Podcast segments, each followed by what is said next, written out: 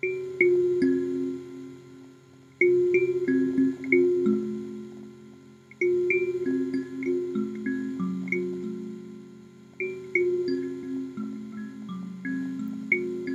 hey, hey.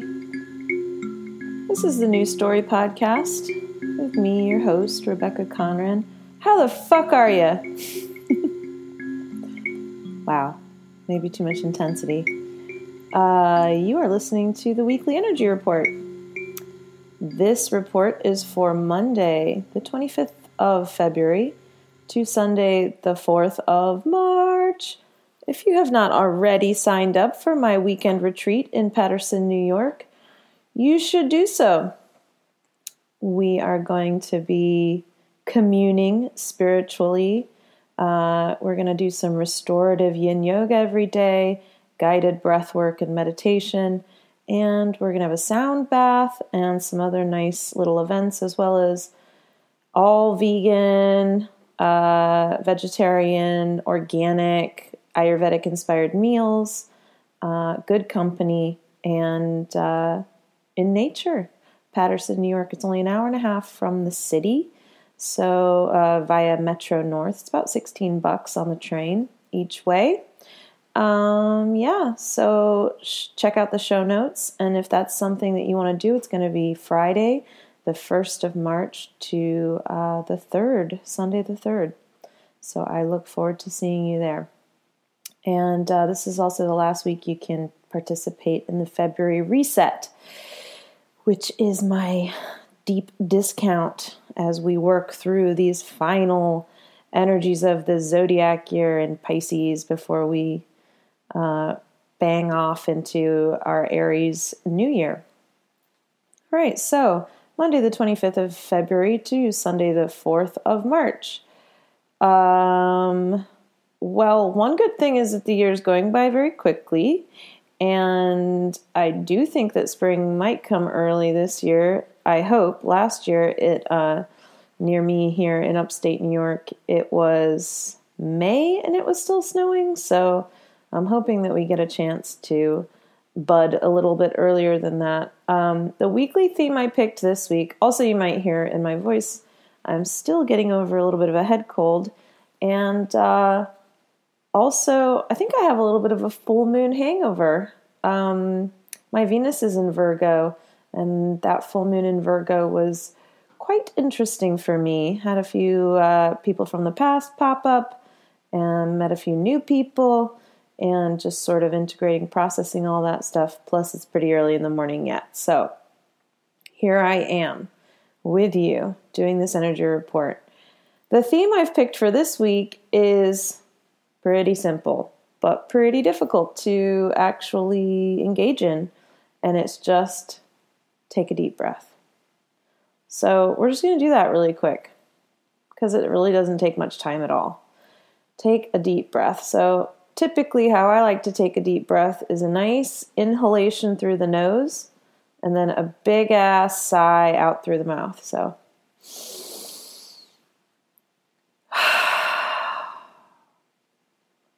Let's do that two more times. Let's do it even slower and hold it, and then really slowly exhale too.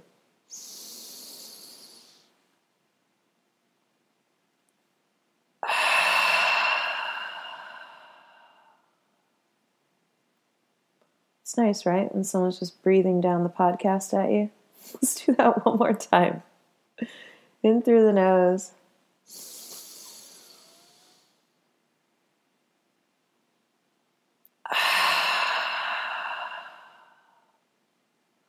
Hot damn, that's some good ass oxygen, right, guys?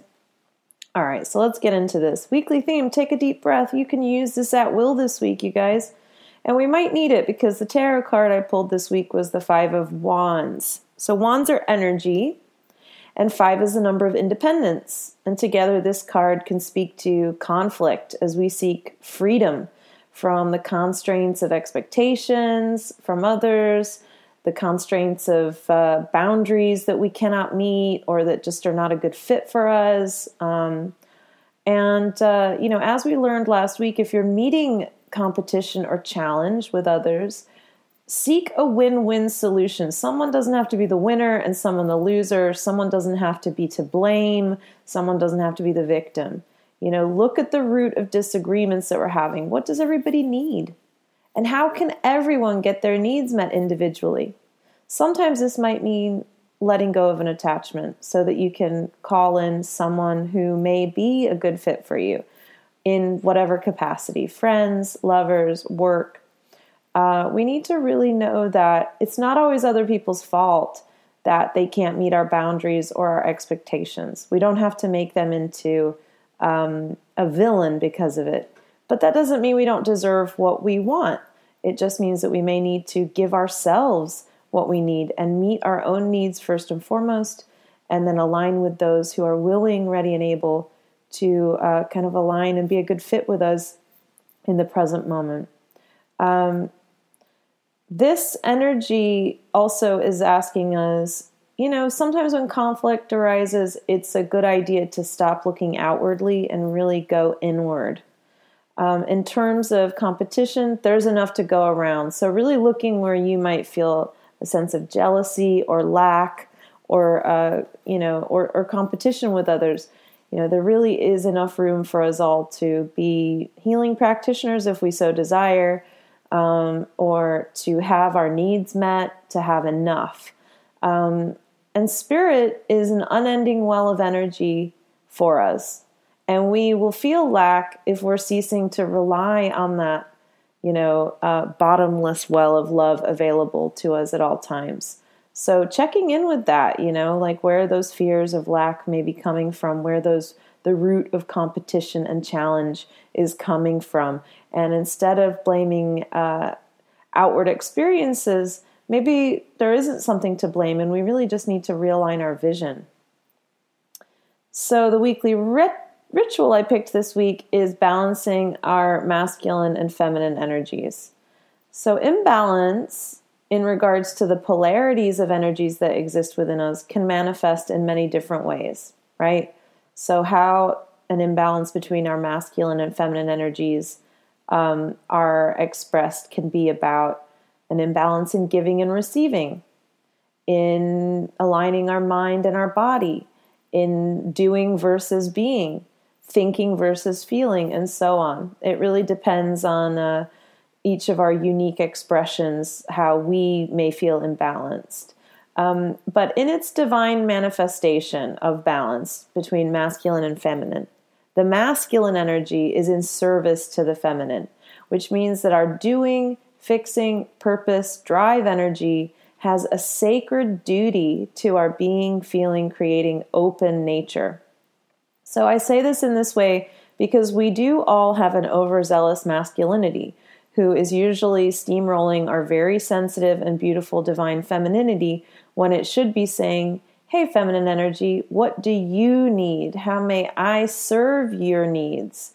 So we each have imbalances that may come up. Perhaps it's in a relationship to giving your all at work and your home life needs care, or perhaps in romance or friendship, you do all the giving and feel neglected in terms of what you should be receiving. So this week, we want to connect into any imbalances we may be feeling uh, define the imbalances in our life, especially defining imbalance within, and uh, define what we need. You know, ask for what we need, and then let go of those who are unwilling to reciprocate your truthfulness and authenticity, or maybe they just don't, they're unable to meet your needs in that way. We can meet our own needs, and then we can align with those who do want to meet our needs and are capable. Um, so this week, I think we're really processing a lot of energy to do with our recent shift of Chiron into Aries. There's a lot of potential around our existence, what we're here to do, our purpose. And we're really feeling that. And we felt a lot of potential with the full moon in Virgo, too. You know, it was that zero degree is really just such a, um, a beautiful, juicy degree of unlimited possibilities. And with that, we were really kind of aligning ourselves in integrity with our character. And um, so I think a lot of this week we are processing all that information. And uh, I think we're really going to feel a build to the major aspect that's going on this week, which is on Friday, the 1st of March. Venus is going to go into Aquarius. Speaking of freedom, right? Venus, our planet of art, beauty, and romance, is going to be leaving the commitment and duty oriented uh, Capricorn, um, which has been amazing for considering what we're committed to and what we have a duty to. And it's going to be entering the rebellious freak flag flying Aquarius. So, first, the pros. Sex might become really interesting and fun with this kind of energy in our relationships, right? If you need to mix it up and try something new with your boo, this might be the ticket. Aquarius likes to kind of do different things and push limits, and, you know, that can be something that's healthy if we felt like we didn't have the ability to maybe say, oh, you know what, I, I would really like to try this or I'd like to try that. So, in terms of romance, it can be um, a great time to try new things. Um, this is also great energy, again, for expressing our boundaries, for having the balls, shall we say, or the vagina to express our boundaries, and finally break through any oppressive connections we've felt. Another pro to this energy is that Aquarius is a huge advocate for humanity and humanitarian themes. So we may be fall, we may be called during this time to connect to the beauty of protecting the downtrodden or innocent uh, with this placement and really putting our energy into that.